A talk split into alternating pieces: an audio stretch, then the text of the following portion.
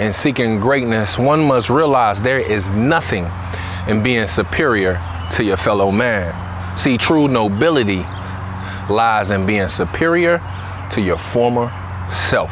Well, it's the builder, and it's time to build minds with minds like mine.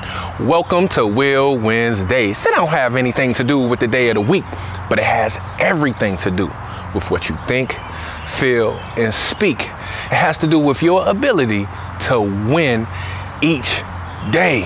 Are you truly trying to win at all and everything it is that you do? Well, if that's the case, you need to size up and be ready to square off on your toughest competition. No, it's not the person sitting next to you. No, it's not the person looking for you.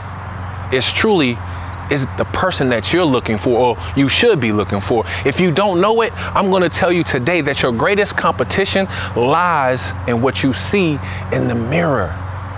So when you rise in the AM and you put 10 toes down on the ground and you're ready to face the world, you must face yourself first and truly ask yourself, am I walking in the direction at which I truly should be?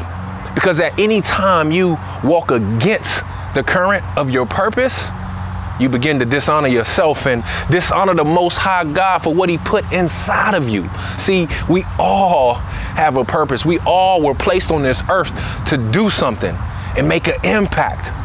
Do you know what your impact is to be? If you haven't, I ask that you stop, sit, be still, and listen. Because your purpose is within inside of you. If you haven't tapped into it yet, it's just a matter of time.